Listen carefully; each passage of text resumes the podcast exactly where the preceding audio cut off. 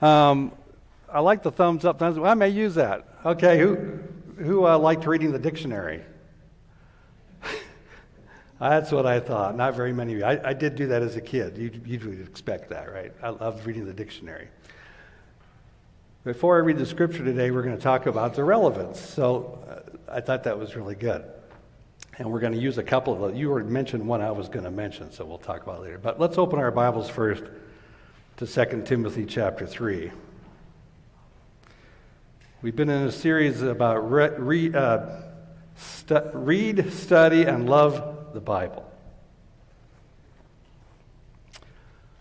But you followed my teaching, conduct, purpose, faith, patience, love, perseverance, persecutions, sufferings, such as happened to me at Antioch, at Iconium, and at Lystra what persecutions I endured, and out of them all the Lord delivered me.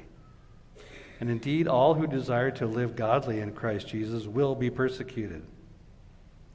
But evil men and impostors will proceed from bad to worse, deceiving and being deceived. You, however, continue in the things you have learned and become convinced of, knowing from whom you have learned and that from childhood you have known the sacred writings which are able to give you the wisdom that leads to salvation through faith which is in Christ Jesus.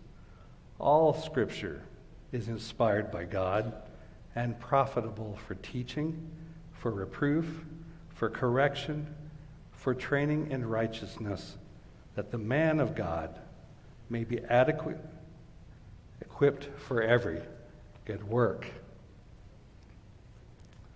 For some reason, when I was preparing for this, I was thinking of operating manuals. I don't know why. What do you think of them? Are they useful to you? No, I see the shaking of the head. In other words, are they relevant to you? Somewhat relevant to you, or really they are worthless? And so my thought was what do you think of a manual on some things. And the first thing that came to mind was my brother. And so, how many of you would really love a manual on a Chevy 454 engine?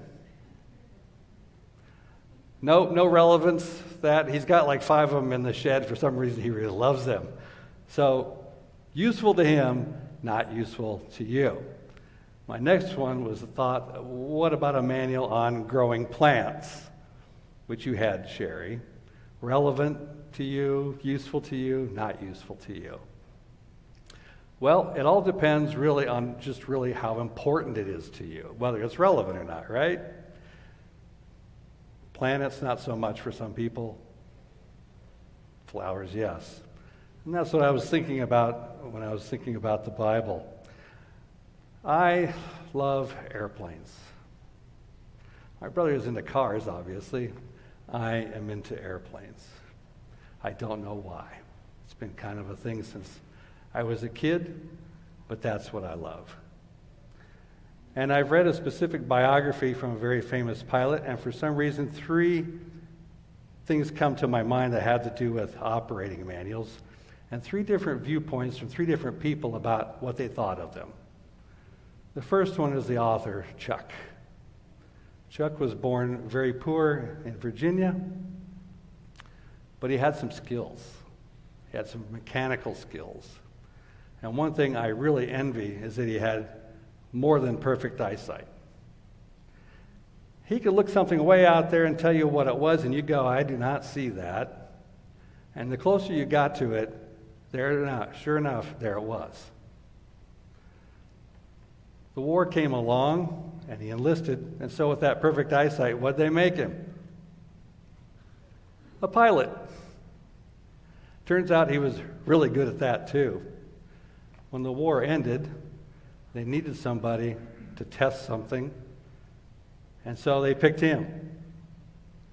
He had a peculiar habit, though. He always learned everything he could about that airplane. He'd get out the manual. People who designed it, they knew about it. He needed to know about it. He learned everything he could about it, went from end to end before he ever got into it. When I learned to fly, I think I realized why he did that. Because as a pilot, you think you're really in charge of that airplane, you're in control of it. No, you're not. You're not. It graciously lets you, if you treat it correctly, get you from point A to point B safely. Because it has its own characteristics and its own personality. And when you disrespect that, good things do not happen for you. And I learned that the hard way in some ways. I thought I mean I'd know a little bit better, and oh boy, respect the airplane. So everything he got into, he checked it out thoroughly before he ever started flying. He would say that that credited him with having a long lifespan as a test pilot. Some of his colleagues didn't really share that view. They might read the manual, and they might not. After all, it's an airplane. How hard can it be? You're a pilot. You got a stick. You do this, that. It responds. No big deal. Unfortunately for those guys, Chuck said, shelf life was kind of short because they didn't respect the airplane. The third person I want to think about is pilots were flying a particular airplane and mysteriously dying. They didn't know why. Airplanes would just crash. So Chuck took the airplane up one day and he went to make a turn. Stick left. Wanted to get out of the turn. Stick did not move. It locked. Good news is, I know what the problem is now. The bad news is, how do I get it back to tell about it? Well, he got it unstuck and landed the airplane. And they tore that airplane apart. And they found the problem. They went to the factory where it was made because what they realized, part that was the problem, had all been installed by this one person on every plane that had crashed, and even the one that Chuck had been flying. And they went to the guy on the assembly line and they asked him about the manual, how to put the airplane together, what he thought of that, and did he follow that. And his answer was, oh, no, I read it. I've been building airplanes for a long time. I think the engineers are wrong. So, is that why you installed the bolt the wrong side up? That caused all those pilots to die because he didn't follow the manual, because he thought he knew better. Chuck said that guy probably doesn't even realize how many people died because of him and his arrogance. I'm guessing the guy might have figured it out later when he realizes the airplane they're talking about and he knew about all the crashes. What's the point there? I have three people, and what is their attitude about the operating manual? The first one is I learn everything I can about it because it's relevant, right? And because they knew the airplane is really in charge and I have to be respectful of it. The second person is the one that said, I listen to it when it suits me. And the third person just says, I have no need for that at all. The question is, they all have the manual, what do they do with it? My thought about this is that this is an operating manual as well, but this is where I'm stuck in my message. It's been bothering me. Because really, it's not just an operating manual, it's way more than that. But it is what do we think of it? So it's like those three characters, those three men, how they treated the operating manual. What is their attitude about it? And I had to ask myself, and I'm going to ask you the same question, but which one of those three people am I? Am I the one that's respectful about it and I want to learn everything I can about it? Or am I the person who goes, yeah, when it's convenient? Or am I the person that, um, well, I just don't need it at all? And I have to tell you, I have to admit to myself, I've been all three.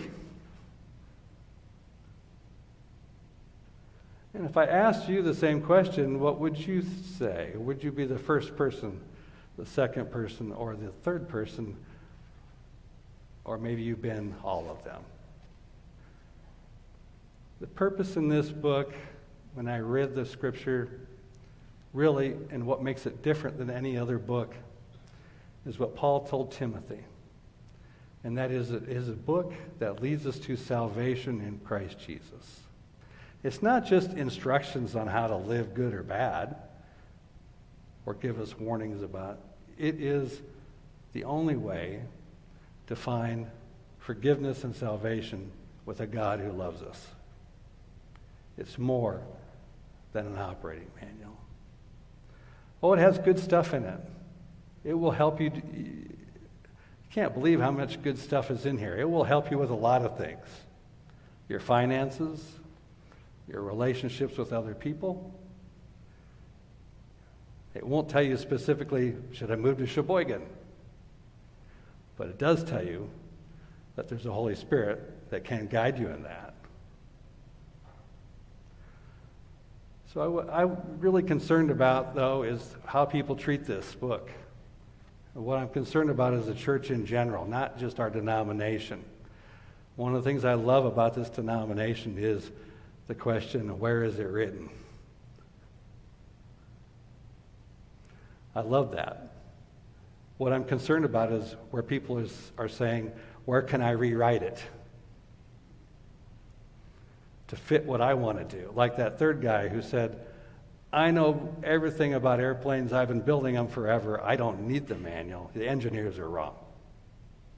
God doesn't have it right. I'm going to rewrite it. That's where I'm concerned about where the church is headed in general. And what I'd like to see, and I hope it does keep here, is that we don't have that attitude. Is that we respect this book and the way God is because you are not going to change God. You can try to rewrite him. But like that airplane, you're not going to change the characteristics of that airplane. You're not going to make a two seater Cessna into a fighter plane. And you're not going to do 8G turns because the wings will fall off. It is what it is. I hope that you'll embrace that. And I don't know where you are in your journey, but I hope you'll be like Chuck. Now, I don't think Chuck was necessarily a religious man, but he wanted to know everything about he could. And it served him well because he lived, his colleagues died. Anybody know who Chuck is, by the way? Chuck Yeager, General Chuck Yeager, who broke the sound barrier. His fellow pilots didn't like him because he wasn't a college boy. But he knew the right, had the right stuff, and he knew what it took to do the job correctly and to live to tell about it. It was a golden age of airplanes. I mean, they were just putting out a new airplane every year.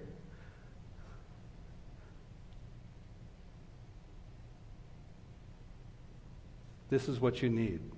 You need God you need His forgiveness.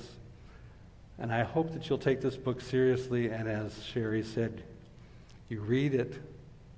And Cindy has said the same thing. You read it, and it will change you because God loves you. It's God's love letter to you.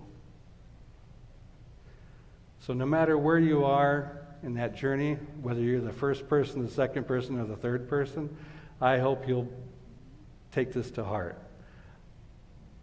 The day that this church quits preaching the word, whether it's we like it or not, is the day I go.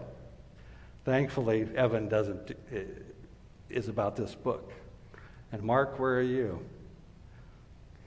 Mark is the same way. And I hope that you'll not stand for anything less. And that any of us standing up here before you if we don't follow this and it's not true, you'll come and bring us to accountability. God wants the best for you. He has the best advice in here for you, but He also loves you and has forgiveness for you. This is the Lenten season. Think about what Christ has done for you. Think about how much we need each other.